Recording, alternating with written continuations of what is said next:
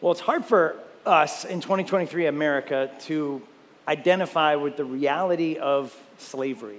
In other words, what it's like to actually be a slave.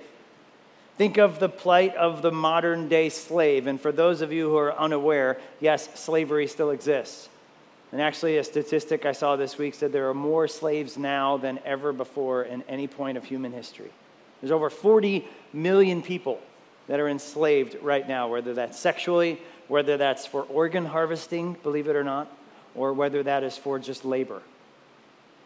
The plight of the modern day slave you live in horrific conditions, maybe unsanitary, maybe full of disease.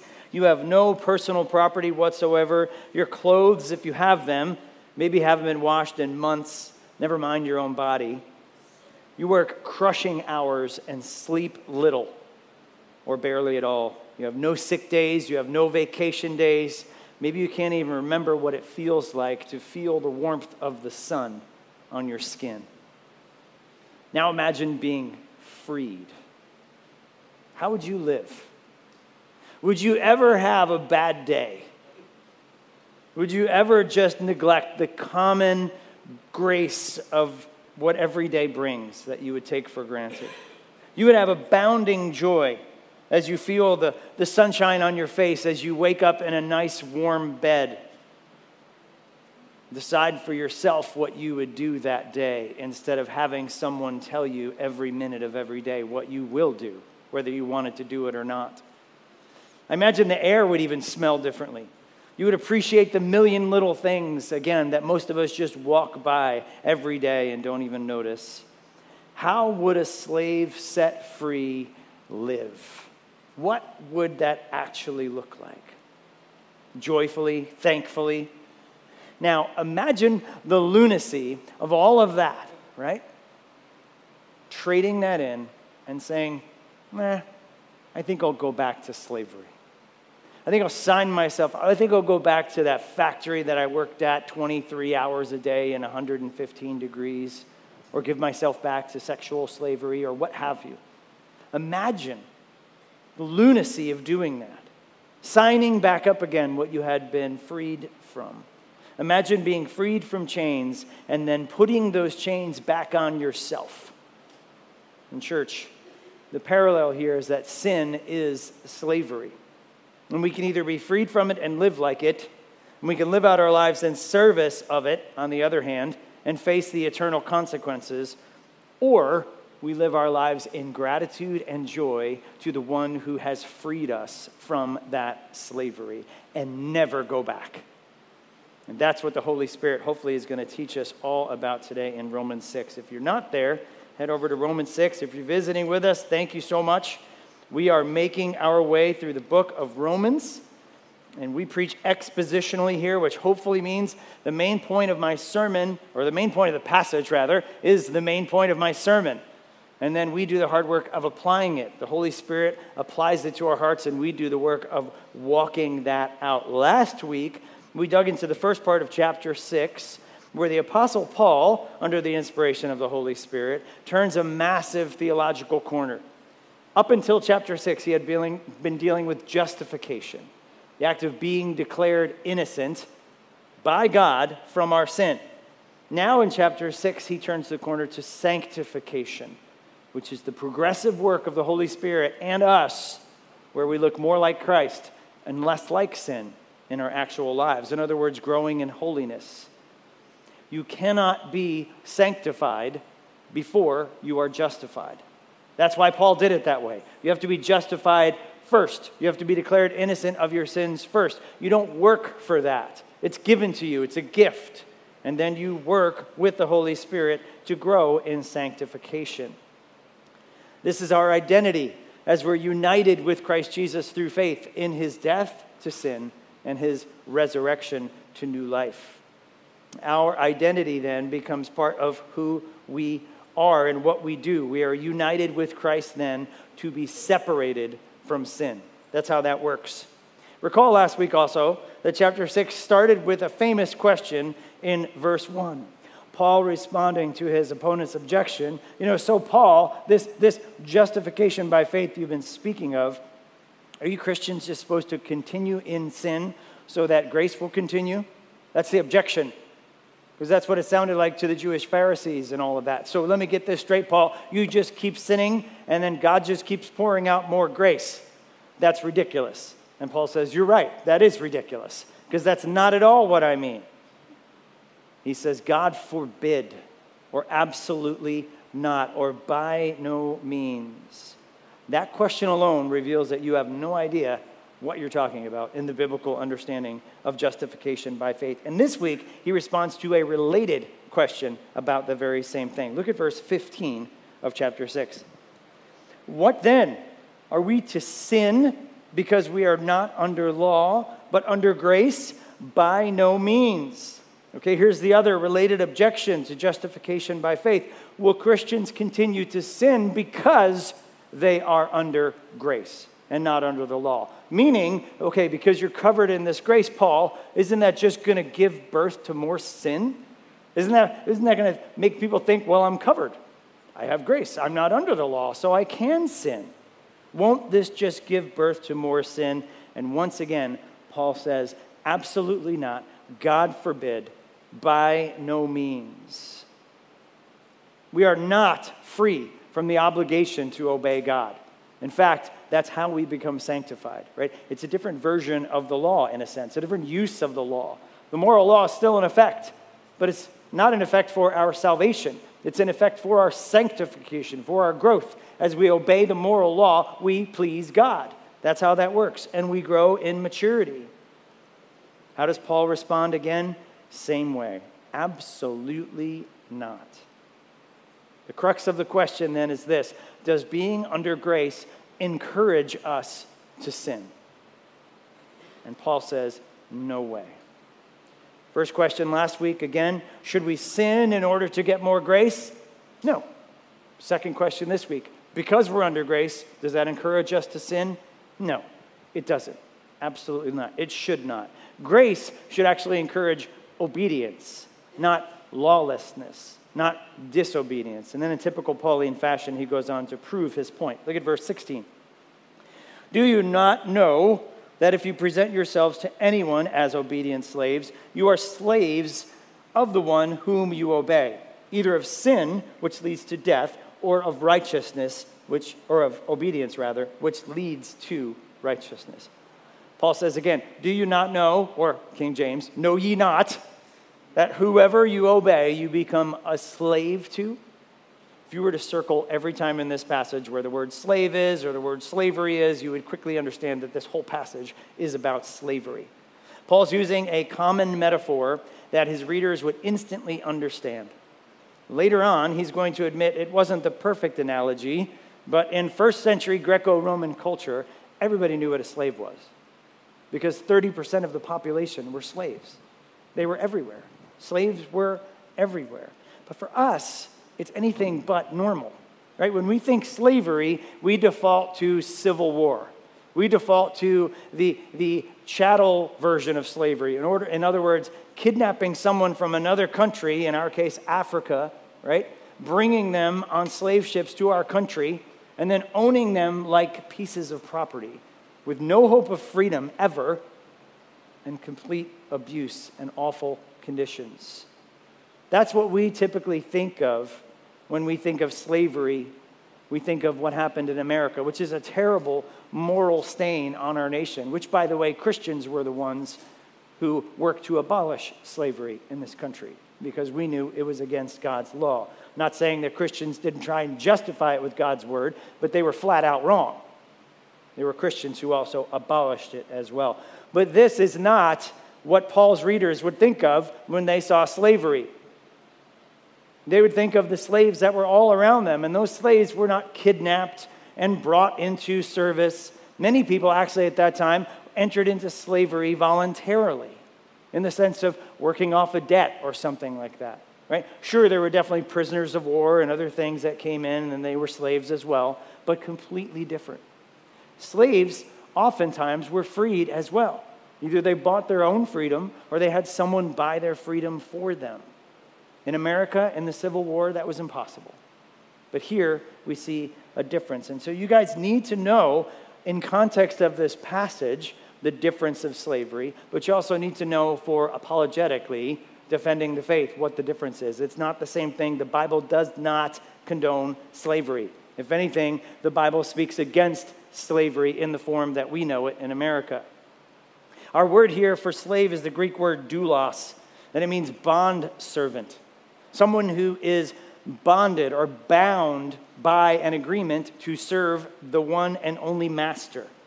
And you serve them, and they are your master. In verse 16, the text says that if you present yourselves or offer yourselves to anyone as a bondservant, guess what? You're their slave. You become a bondservant. If you offer yourself up to serve them, you're their slave. You're getting into a contract, if you will, to serve them.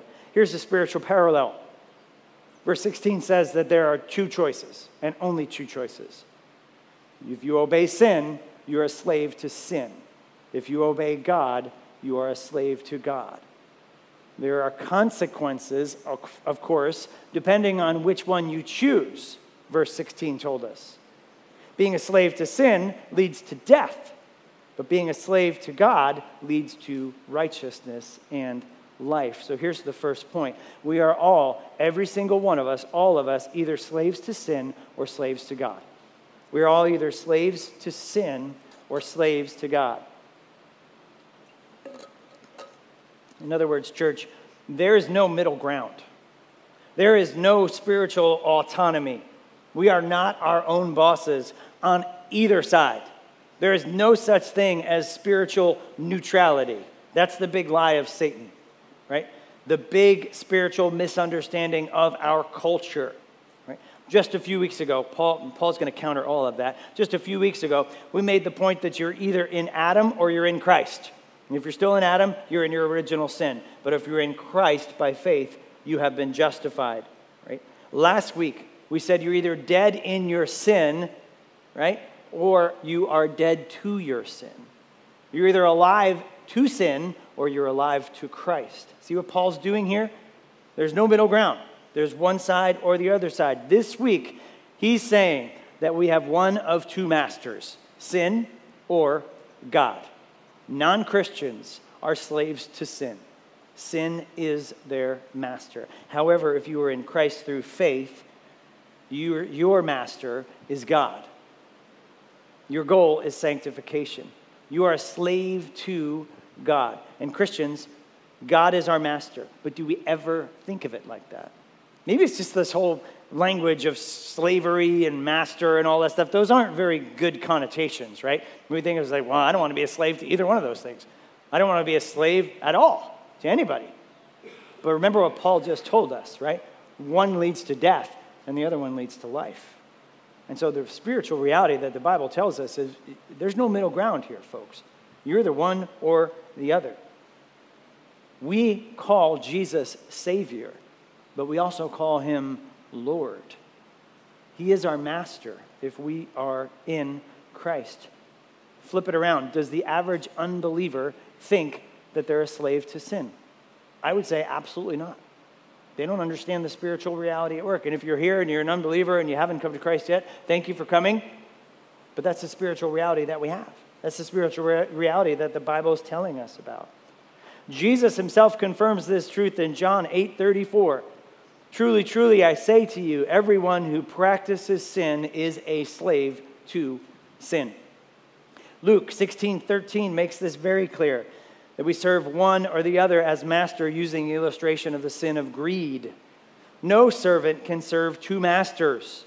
For either he will hate the one and love the other, or he will be devoted to one and despise the other.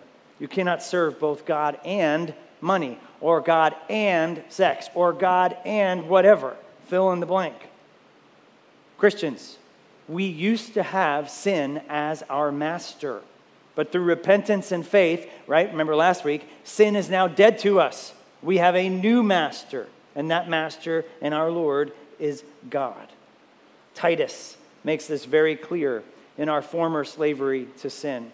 Titus 3 3 says, For we ourselves were once foolish, disobedient, led astray.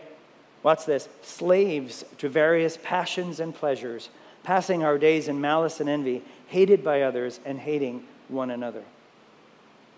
Here's the big lie of sin, guys that sin is just something we do. Every once in a while, yeah, we make a bad choice or we, we sin. We make a mistake. We have a lapse in judgment. But before coming to Christ, the spiritual reality is sin is not something you do, it's all you know. And sin owns you, whether you know it or not. Sin is your master before coming to Christ. And so the first obvious application here is this question Who is your master? Who is your master? If you're in Christ, it is Christ. But if you're not in Christ, it's sin. Do you realize this? Do you understand the spiritual reality here?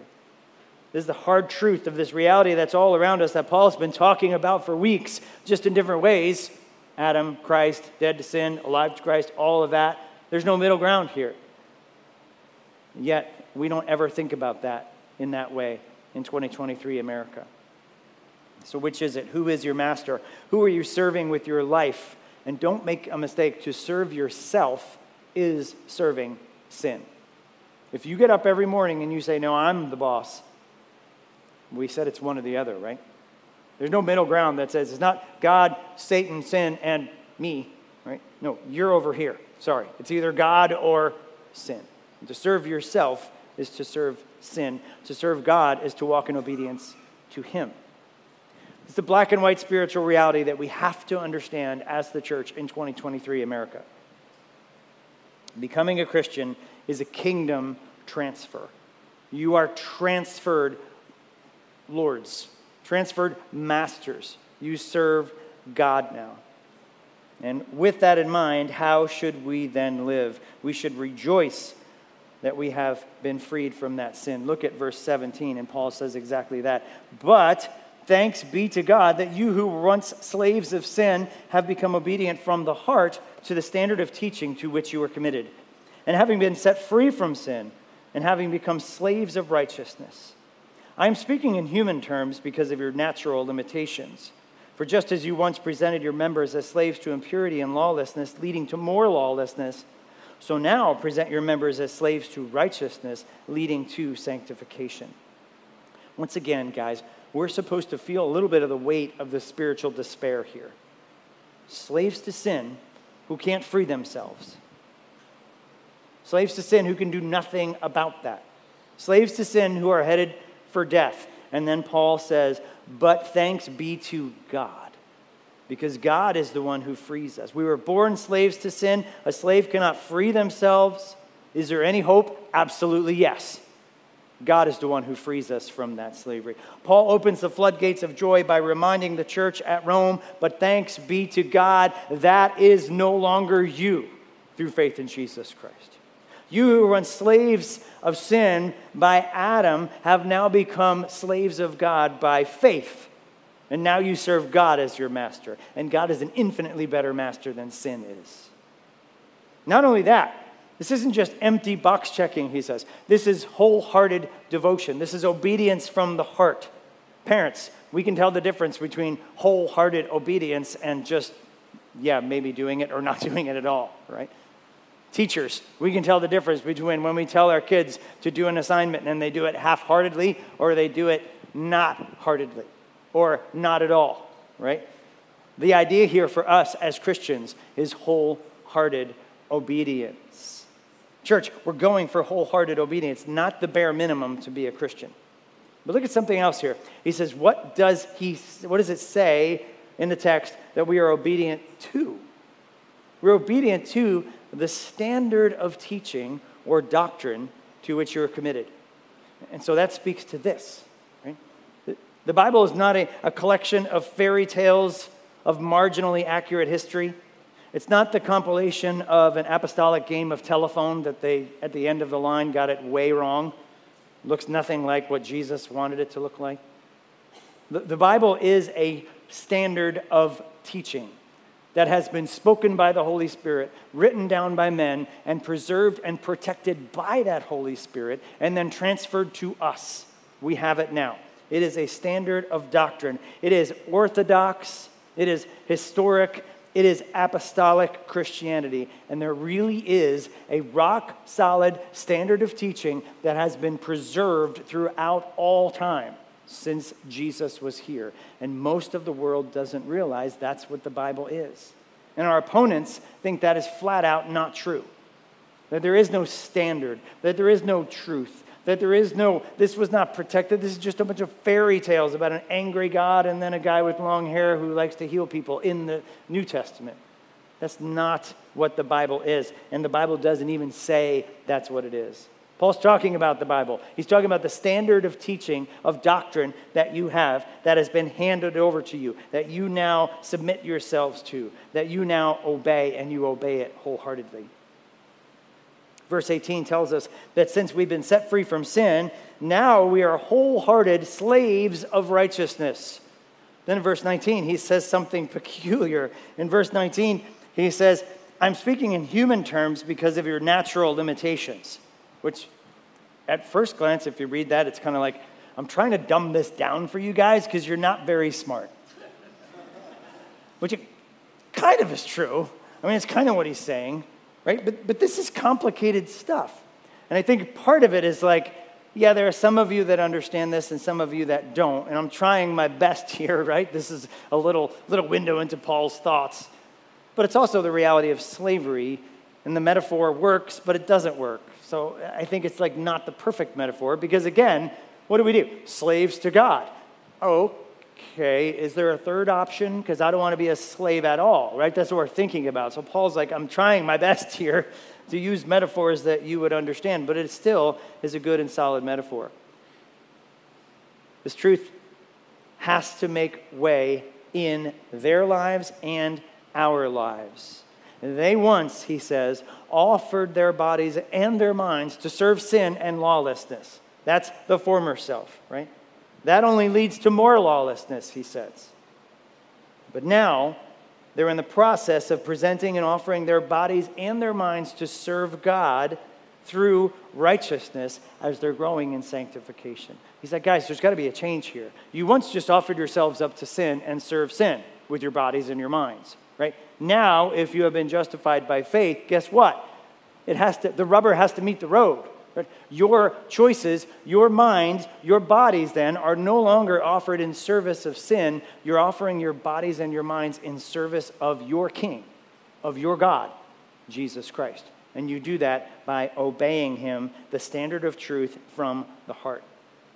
But let's remember where we started in verse 17 the, the freedom, the joy, the reality of being freed from this sin. Paul explodes, thanks be to God that we were freed from sin. And so, second point is this only Jesus can provide freedom from sin's slavery. Only Jesus can provide that freedom from sin's slavery. Through his death and resurrection, he provides freedom from sin's slavery. If we jump back to John 8, we can see Jesus himself talking about this. Matthew, Mark, Luke, John. Okay, got it. John 8, 31. So Jesus said to the Jews who had believed him, If you abide in my word, you are truly my disciples. And watch this, and you will know the truth, and the truth, standard of doctrine, teaching, will set you free. Jump down to verse 36. If the Son sets you free, you are free indeed. Only Jesus can free us from the slavery to sin. First century slaves could not free themselves unless they came up with a lot of money. People in Civil War America could definitely not free themselves. They need someone else to free them. They need someone else to literally buy their freedom. This is the concept of redemption, right? You, you get an Amazon gift card as a gift, right? You plug in that glorious number on your Amazon account, and then you watch your, your balance go up, right? That wasn't you. You didn't do that. Somebody gave that to you. And therefore, you have credit in that account. On a much grander scale, that's what Jesus does for us. Right? The work that he has done, he has redeemed us. And through faith, that gets applied to our account. We are therefore freed from sin. Paul talks about this elsewhere in Galatians. Galatians 4 4 through 6. Look at this.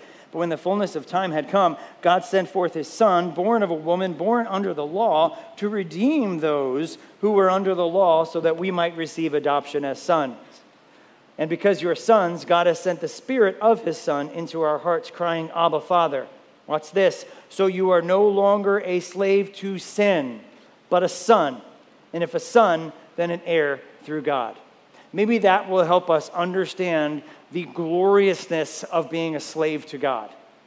Being a slave to God is a good thing. He says, not only are you a slave, you're a son.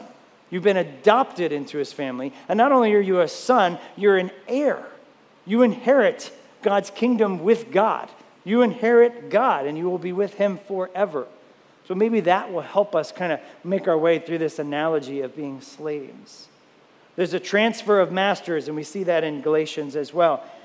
God is not only our master, he's also our inheritance. But as we said a few minutes ago, all non Christians are slaves still to sin. Sin is still their master. Sometimes we see this more profoundly uh, than other times. one of the most tragic ways we see people serving sin as their master is in addiction. Addiction is the full blown slavery to whatever sin you have. Whether that's alcohol, drugs, porn, other sexual sin, immorality, impurity, shopping, health, addiction, whatever it might be. Addictions are the full blown manifestation of slavery to sin. Perhaps you know of someone who has struggled with addiction or even been lost to addiction. That's the end of the road for slavery to sin. That's where that ends up. Schreiner, in his commentary on the book of Romans, helps us here.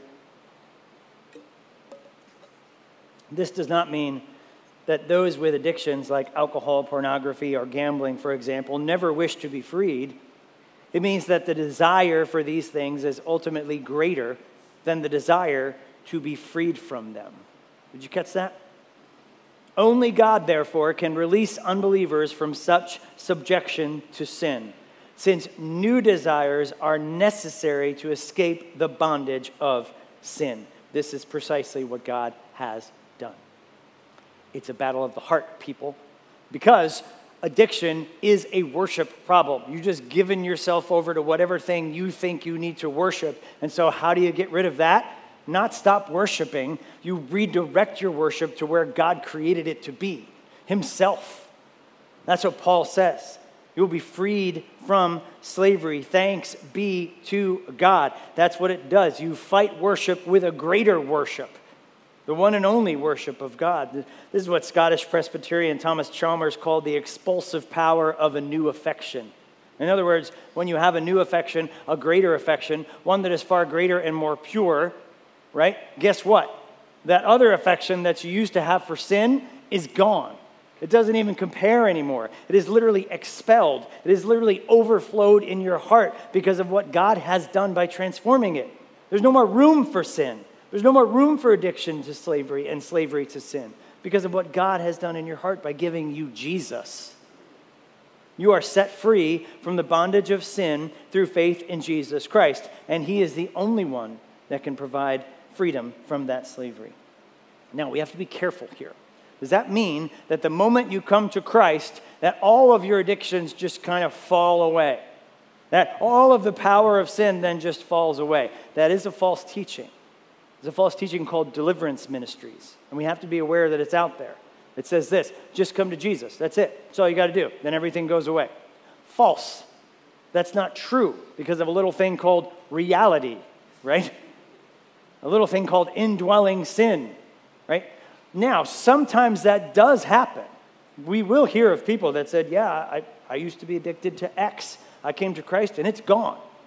The expulsive power of a new affection. That's the way it should work, right? But some sins are deep, guys. Some sins are in there. Some sins are going to be a fight. But here's the thing, as we said last time God's won the war. God's given you everything you need to win the war. So fight it.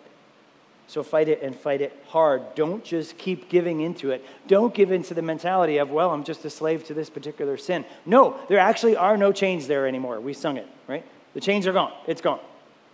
Any chains that are there, you're putting them there. And how to be freed from them is worshiping the one true God, and that will expel that. But that might be a fight. The secret to victory is a heart that proclaims verse 17 every day.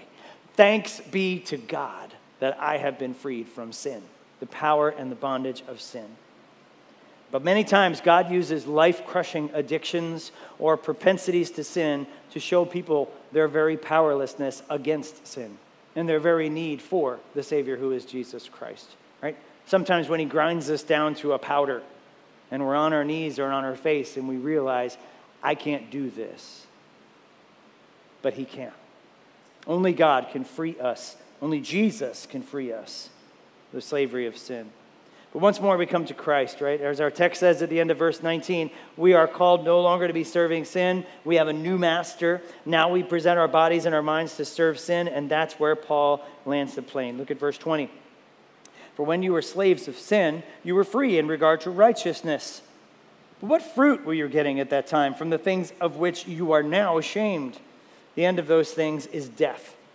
But now, excuse me, that you have been set free from sin, and have become slaves of God, the fruit you get leads to sanctification and its end, eternal life. For, because the wages of sin is death, but the free gift of God is eternal life in Christ Jesus our Lord. World famous verse there, and I just love reading over these world famous verses in context of the whole passage. I hope it makes it click even more. It certainly did for me. Paul uses his patented for argument again because he's, he's building up his case. He says why this principle is true. He says, Christians, when you were slaves to sin, you weren't obeying God. You were free, using quotes, right, in regard to the obligation of obeying God. It wasn't on your mind. You didn't wake up when you were a non Christian and say, How can I please Jesus today? Absolutely not. It never happened to me, and it probably didn't happen to anybody else, right? Your, your mind is on yourself when you're a non Christian before you hand that over to God, right? But after you do, then you should wake up with that mindset that says, What is God calling me today to do? How am I supposed to please Him today in all the things that I do? So we were free in the regard, in the sense of uh, obeying God. It wasn't on our to do list. That doesn't mean we were free from being judged if we disobeyed Him, because we will be. But we're free from the obligation, so to speak. He says, and, and also, while you were serving sin as your master, how did that work out for you? What fruit were you growing when you were serving sin all the time, when you had that life before Christ? Oh, oh, by the way, that fruit that you grew, the consequences that you got when you were serving sin, that you are now ashamed of, he says, all of that stuff, how did that work out for you? All of those actions? Last week I mentioned the reality of cringe moments from our old life. Many of us can relate to these random memories that come back that's like, yeah, I did that. I was like that. I said that. Ugh. Right? That understanding. Slavery to sin brings shame far before it brings death. So, yeah, we remember in those cringe moments, yeah, that's the fruit of what I got that I'm now ashamed of. That was my sin. When I was in sin, the reality of it. In those cringe moments, though, sometimes there's good because it's such a stark contrast, or should be. We realize that is totally not me anymore. And there should be some encouragement in that. When we feel that kind of visceral reaction of, ugh, it's good. Because we remember that's not me anymore. That's, that, that person's dead. John Chrysostom put it this way Our new life is evident in that you recognize your past life for what it was. In other words, your new life, you understand, you look back on that and you're like, that was a dumpster fire. I am so happy I'm past that, right? Now I'm here. And so, yeah, that serves a point, right? The point is to remind us that we're new. In verse 22, he drops the truth of that identity change. He says, But now that you've been set free from sin and you become slaves of God, you have a different fruit and a different end. The fruit you get from slavery, right? This is why slavery to God is far better than slavery to sin, because slavery to sin just grows death or shame and then death, right? Slavery to God yields what? Sanctification. This is the goal of our lives. We obey God, and the more we obey God, the more we grow to be like God. And the more we are like God, the more joy and fruits and all of those things that come into our life. Right?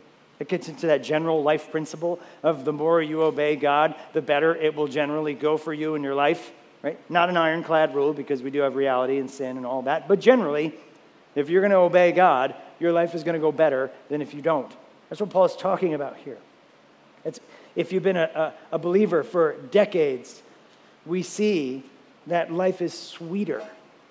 As the years go by, it gets sweeter and sweeter. And we still have sin, but it should be sweeter. The joy should increase, the contentment should increase. All of that should be on the up. And that's not all, he says. The end of sanctification is what? Eternal life. That's the goal of sanctification, right? Eternal life. Our life here is a setup, if you will, for eternity. We grow in sanctification for the reward of eternity and its blessings. Sometimes we think, oh, holiness is so boring. Well, holiness is what heaven is going to be like. There's going to be no sin there at all because God's there. And so the idea is, church, prepare yourself for eternity. Prepare yourself for the rewards that you will get for the growth that you have had in sanctification. Do that today. That's why this life is a warm up or preparation for eternity. Sanctification, so we're tracking here, right? The fruit that we get from sin is shame, death. The fruit that we get from obedience to God is sanctification. That leads to eternal life.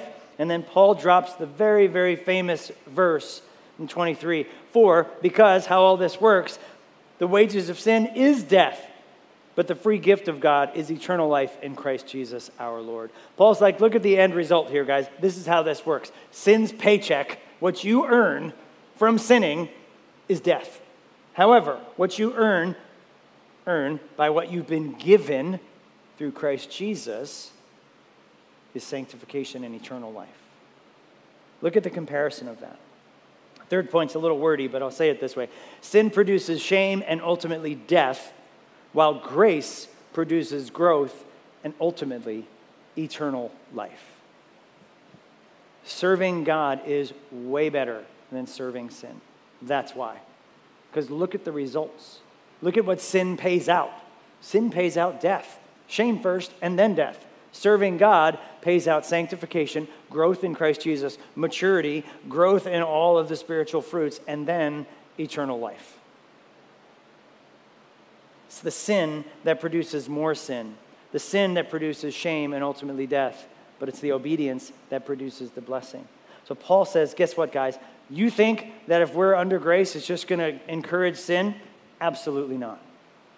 It's a, it's a master class in proving this because he says, guess what? If we're under grace, that should, should encourage more obedience because look at what you get from obedience. Look at what you get from sin. Why would you sin more?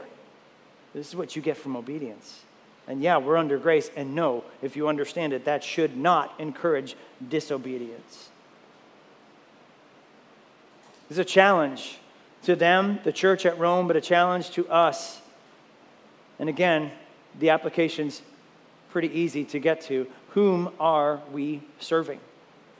What is the end result of who you're serving?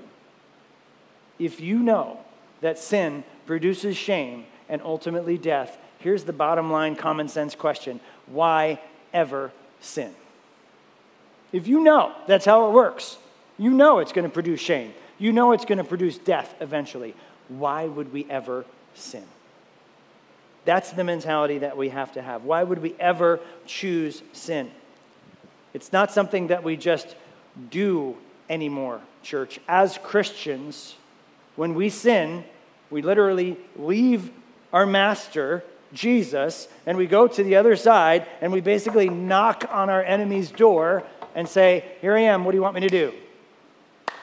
I'm ready to serve you. I'm ready to give in to whatever sin I feel. Right? You're, you're changing allegiances. Right? Now, as a Christian, it's not like if you sin, your salvation is lost and gone forever. I'm not saying that. You be very careful with that. But you are serving the other side. You're serving the enemy of God. Why would you serve the enemy of God? Francis Schaeffer put it powerfully when he said that when we sin as Christians, we are living contrary to our calling. He says, yielding ourselves to the devil and therefore producing death in the world. Instead of being, being life producing machines, we are therefore death producing machines. Why would Christians willingly do that? There's no middle ground, church. Either we're slaves to sin as non believers or slaves to God. And once we're slaves to God through faith, why go back? Why go back in that? So, what happens after you've been freed from sin and you sin? It's like you go right back into slavery. It's like you put the chains right back on. Church, when we choose sin, we're literally choosing to serve the very master that Christ freed us from. And again, we know where that ends up. So why do it? Well, one's a practical reality, right? That little pesky thing called reality. None of us are perfect. We will bump into sin. We will sin. We will sin today in some way, shape, or form, right? Because we have indwelling sin, because sin's all around us, because we are not made perfect yet. So that's one practical reality of why we sin. And then we thank God for that grace. Could you imagine if it wasn't that way? Could you imagine that we weren't covered in His grace and the very moment that we sinned, we're cast into outer darkness and death? We praise God for His grace. So, one part of why we still sin is the practical reality of sin in our lives. It's still here. But the other part of this truth is sometimes we see professing Christians openly continuing in sin. Like we said last week, a Christian cannot continue in unrepentant sin. And that's the most important word in that sentence unrepentant sin. A Christian who continues in unrepentant sin cannot call themselves, should not, dare not call themselves a Christian. If you know it's sin and you're saying, well, here I go, I'm just going to continue serving Satan, serving sin, how can you call yourself a Christian? A Christian, when we bump into sin, when it happens, when we sin, it should be this realization what am I doing? I'm on the wrong side. Repent, turn from there, go back here. Ask for forgiveness. Claim the forgiveness that God has given you on the cross. Turn and change by the power of the Holy Spirit. Get away from this, go towards this. That's what a Christian does with sin, not continue in it. Sin is a deceiver and a trap. And anytime we sin, we run the risk of it sinking deeper into us. When we sin, especially repeatedly without repenting, sin gets its hooks in us more deeply. We rationalize it more and more, don't we? You see, standing behind sin and lawlessness is our enemy. And our enemy, Satan, doesn't want you taking trips here every once in a while and then going back over here and repenting. Your enemy, Satan, wants you here as a permanent resident. Your enemy, Satan, wants you here dead. That's what he wants. We have to realize it's that serious. And so when we do sin, we need to repent. We need to grow and change in sanctification. Sin is like playing in concrete or wet concrete. One day it will harden, and you will not be able to escape. And so for Christians, why mess with it? Why continue to play around with it? Sin doesn't want to give you a day pass. Sin wants you dead. Sin wants you a permanent resident. Now, this is not, I'll say it again, whether someone can lose their salvation? The understanding of salvation, right? What, what was 23 just told us famously? Who did it? God did it. It was a gift. Free gift of God. You can't lose it if it was given to you as a gift. The question is, did you ever really understand what that gift was? Did you ever really understand what the calling of a Christian is?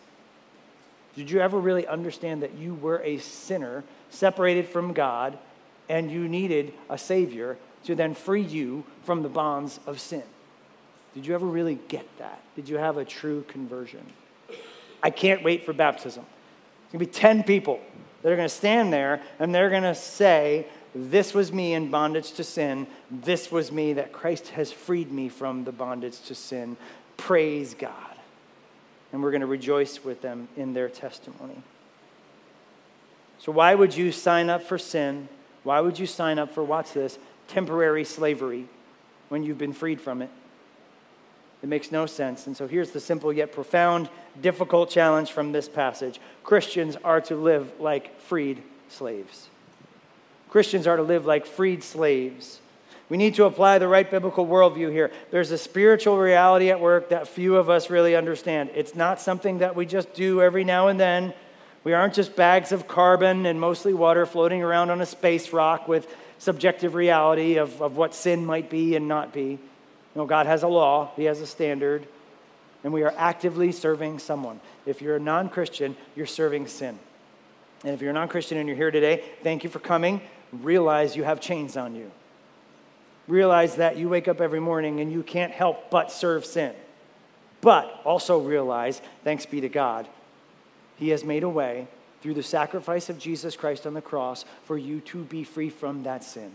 And all it takes is faith and an understanding of what He's done for you. And then you live like it. And then you get busy living like it. You have a new master, you have a new, a new Lord, and that is infinitely better than serving sin. The hope of the gospel is the hope of freedom from slavery. And that freedom comes through faith in Jesus Christ. He frees us from slavery to sin to serve Him, which pays much bigger dividends. So, church, again, why mess around with sin?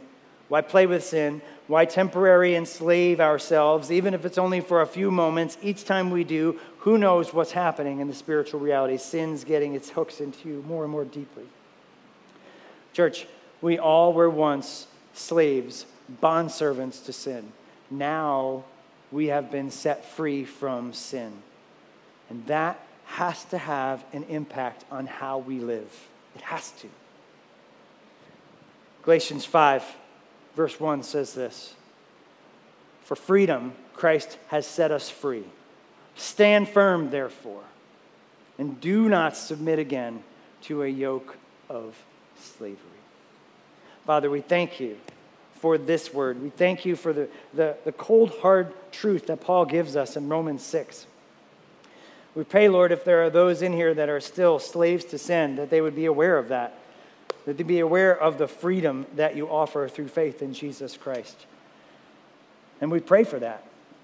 And Lord, we also pray for us as Christians that we would realize that sin is no longer our master, that you are our master, and you are the best master. Lord, that the, the slavery that we have now, as a metaphor as that is, leads to sanctification and in the end leads to eternal life. Not shame, not death. Serving you leads to growth, sanctification, and life. And may we desire wholehearted obedience then to your law because of what it brings to us and the glory it brings to you. We ask it in Jesus' name. Amen.